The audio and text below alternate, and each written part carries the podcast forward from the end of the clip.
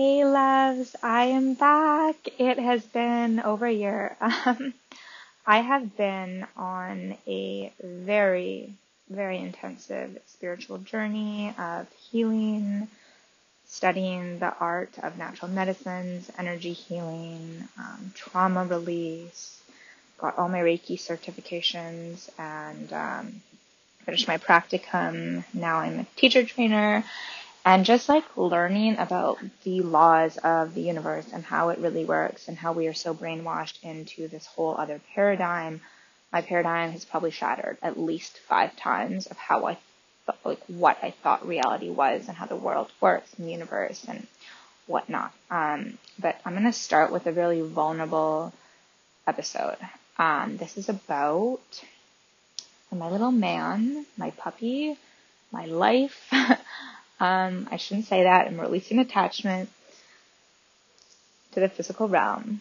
That being said, um, he is very, very important to me and has helped me heal. And we've been through a lot, a lot together. Um, so this is about when he got stolen and how I manifested him back. Um, and it's also on the power of your thoughts. So it's just going to give you a brief illustration of how we really do create our own reality. And I doubted this for so, so, so long. Now there's no doubt in my mind because I've seen too many things come true because of the power of my thoughts, the power of my energy. I've drawn things to me and I've used this for my greatest good and my detriment at times. So the key is learning how to control your thoughts and your energy fields. Um, so basically, I had left him outside on the balcony, tied up when we went to a sound healing. Um, and this is Saturday night. And I had been traveling with him, and it was becoming a little bit complicated, um, or I don't want to say an issue, but to some people, an issue because I had a dog. And um, yeah, so anyways, we went to the sound healing and I left him there because I didn't want there to be any issues that I was bringing my dog. So we go to this amazing ceremony, like the amazing, amazing spiritual people. We do cacao, we have sound healing, there's drumming, ecstatic dance, and there's two songs left. All of a sudden, I feel my dog getting anxious. We're an hour and a bit away from uh, my friend's house where he was tied up it's like this small, small community, um, like very safe community. So I thought, but all of a sudden I feel him getting anxious. And, and when I say feel him getting anxious, I'm really connected to my dog. So I don't need to be in the same, um, space with him to feel his emotions and his anxiety if I tune in. And I'm like, okay, so we're just gonna wait it out for the next two songs because our friend was supposed to give us a ride home with this woman we met. That's a long story. Um, and I'm there with my other friend, and she said, I'm kind of tired. You want to go? And I said, Yes, I do, but I don't want to ask so and so to leave early, the woman who's supposed to give us a ride. So we waited out, and um, I didn't tell anybody I was anxious with my dog. I just kind of kept it in. And then I went up to the woman who's supposed to take us after, and by now my dog's been alone for six hours. Um, and the thoughts of him like what if he chews his leash because he's chewed through three leashes already and escapes and like is running on the road and somebody hits him, like it's dark out, or what if someone comes and steals him? And as I have these thoughts, they aren't just thoughts that are coming to me, they have emotional charges to them. If, if I just thought those thoughts, it wouldn't have been as profound. But anyway, so they're having emotional charges to them. And then the woman was like, oh yeah, I actually can't leave for a number of hours. Um, my boyfriend's coming in. By this point, my phone had died. Um, literally didn't have cash on me. Couldn't call an Uber because my phone's dead. We're like in the middle of nowhere. And I don't know how we're gonna get home. I freaking broke down after she said that. And I just like started crying. And all these thoughts were like, what if my dog is dead? Like literally, or what if somebody took him? And I was living through that emotionally. I was living with the fear in my body. Um, fast forward, we end up getting a ride home from a lovely, lovely gentleman, um, which is another story because I'm really happy for my friend who's, yeah. Anyways, let's not talk about that right now because she can disclose um, when she's ready. But it ended up being really beautiful of how that turned out with them. Um, meanwhile, I'm like crying in the car, having like hyperventilating. They're trying to calm me down and I just can't get these thoughts out of my head and like in my body. Anyway, so finally I calm down. We get there. He's fine. He's very anxious and like very, very energetic. I take him for probably an hour and a half walk. It's like two in the morning by this time, or by the time we get back. Um, end up going to bed, blah, blah, blah. The next day, uh, I had, I just could not stop crying because during the cacao ceremony, a lot was coming up and being released in my energetic body. And I just could not stop crying. So I went to the pool, tried to work it out.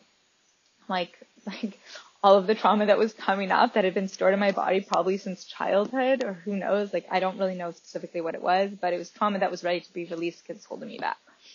And usually when this happens, I have like big emotional releases, it only lasts like a couple hours, but this just would not stop. So I'm staying with my friend and I'm really embarrassed because I don't want to go back and just like bawl my eyes out. I didn't tell her that like all this trauma was releasing. Um, and I felt bad about the night before because this guy had to go out of his way and drive us like an hour and I started thinking, wow, it would be so much easier if Opal wasn't here. Like, traveling with him is so difficult. He's causing issues for other people. And um, I'm a burden because of him. And, like, we wouldn't have had to get this guy to drive us. We could have just waited if he wasn't here. And, like, all this stuff had been going through my head the night before, right? Oh, there he is barking. Opal. Hey. Sorry, he sees another dog. Um, Anyway, so I went to the grocery store and sat outside. The, I did some shopping, brought him in. It was all fine um, because the place I was staying, you're allowed to bring dogs in the grocery store. Thank goodness. And then I'm sitting outside, like responding to emails and whatnot, trying to pull myself together, and just like this emotion just keeps getting released. And I have to go back into the grocery store for one more thing. So I leave Opal outside, tied him up. I'm like, sure he's gonna be fine. Anyways, I go in, get my thing, I come back out, I'm literally gone for four minutes, and he is gone. Like, he's gone. The leash is gone. I had given him a carrot right before, and um, he like half chewed it, and like the rest of the carrot was still there, and he was not there. And I like lost it because all of this was still stuck in my body, like all the fear from the night before, which I think was part of what I was releasing. And I was in that state. Um, so this is an example of how I literally manifested him getting stolen. I manifested getting him back. Story ends well. But I manifested getting him stolen because of my thoughts. I'm like, what if? Oh my goodness, it would be better if he wasn't here, or like it wouldn't. It would be less of a nuisance. I wouldn't be an issue, and then um, or an inconvenience to these people. And then I had like experienced it emotionally before the event actually happened. And then lo and behold, like the next day it happened. And so anyways, um, this part isn't really important. I go into the store. I'm like grieving like I've never grieved before. talk to them. They call the SPCA, which by the way is five minutes away. So if the person who took the couple who took my dog actually thought he didn't have a home, like they later said, then they would have brought him to the SPCA. So the cops show up. We're looking at the cameras. The SPCA didn't, SPCA didn't have him. Um, we're trying to find the license plate. We can see part of the license plate. We saw the couple. I don't know how long it was in there. Time was kind of an illusion at this point because my emotions were like so high. And um, yeah, we, we got the type of car, but essentially we couldn't see the full license plate. Um, and at this point, I had booked in with a psychic for this was on a Sunday. Um, I don't always trust psychics because I think everybody has, actually, no, everyone has psychic abilities. They are really tuned in tapped in. Um, but for the most part, like not a lot of people are that tuned in and tapped in and can go into other people's energy fields. Anyway, so there's this one psychic who I know of. She's in the States and she's helped solve like a lot of murder mysteries. She's helped people find dogs and, uh, and other pets. Um, she's like really, really, really good. But the first appointment for 10 minutes I can get with her is on Tuesday. And so I say to the cops, if I have any more data on on where he went, like, can I contact you? Because at this point, they're like about ready to leave. I'm just like, part of me like just does not know what to do. Like I kind of just like gave up in a way. I mean, I didn't, but like I was just surrendering. That is the right word. So, um, they're like, oh, well, no, you can't contact anybody. If we find anything, we'll contact you. So I'm like, these people like really, the people at the store like really cared, and the detective was, um, the cops were really nice. That being said, they really didn't care. Like I could sense they really didn't care, and they they were like, well, you know, they stole the dog, you did leave him, and I was like, yeah, okay. Now I'm like blaming myself, and then I stopped and I went back to everything that I have learned in the past two years and how like my paradigm has shattered and how many miracles I've had in my life, how many manifestations I've had, how many things that I have literally seen in my visions and then they've come true. Um, including getting my dog stolen because I saw that I didn't, it wasn't intentional. It's just like it came to my mind and I experienced it in my body the night before this happened. So, but I've had a lot like of really, really good ones. And so I'm like, you know what? Like this is also my career. I do, for those of you who don't know, I do um, Reiki and I do quantum healing and I do manifestation sessions like mixed in with Reiki. So I stop myself and I say, Jill, go back to what you know. Connect with source or God, whatever you want to call it. I say God a lot now, but source, the divine, it's all the same thing and I put my hand over my heart and I said, please let this woman feel the shame and the guilt of what she's done. Remind her of karma and how it, it really exists. And, and this was the hardest part, if Opal is better off with them or elsewhere, please protect him and let it be so. And then I started crying again. and I let it go. And I kid you not, two minutes later, a woman called the store and was like, I, I have found this dog and we didn't know if he belonged to anyone, so we took him, but I'm bringing him back. And I like, I literally couldn't even believe it. I was in so much shock because also I watch the cameras and I pick up on energies. And when I saw this couple take my dog, it was like a weird energy. Like it was not a coherent, grounded, loving energy. Like it was like a sketch energy that they had. Um, and then my friend's partner who came and met me at the grocery store when this was all happening, um, who I'm eternally grateful for, like really, really, really good person. Um, as soon as he saw her, he was like, wow, she is like, I don't, I hate to use this word, but like a junkie. Anyways, um, and I'm, I'm not saying that to demean anybody at all. I'm just saying that because like in that mind state that she was in, there's no way she was taking him to protect him. And I had a vision of this that the night after I got him back, actually. Um, it was pretty cool. I don't know if it happened, but he started like barking at them and like right after I did that prayer and like got, he has a really intense bark and got a little bit vicious.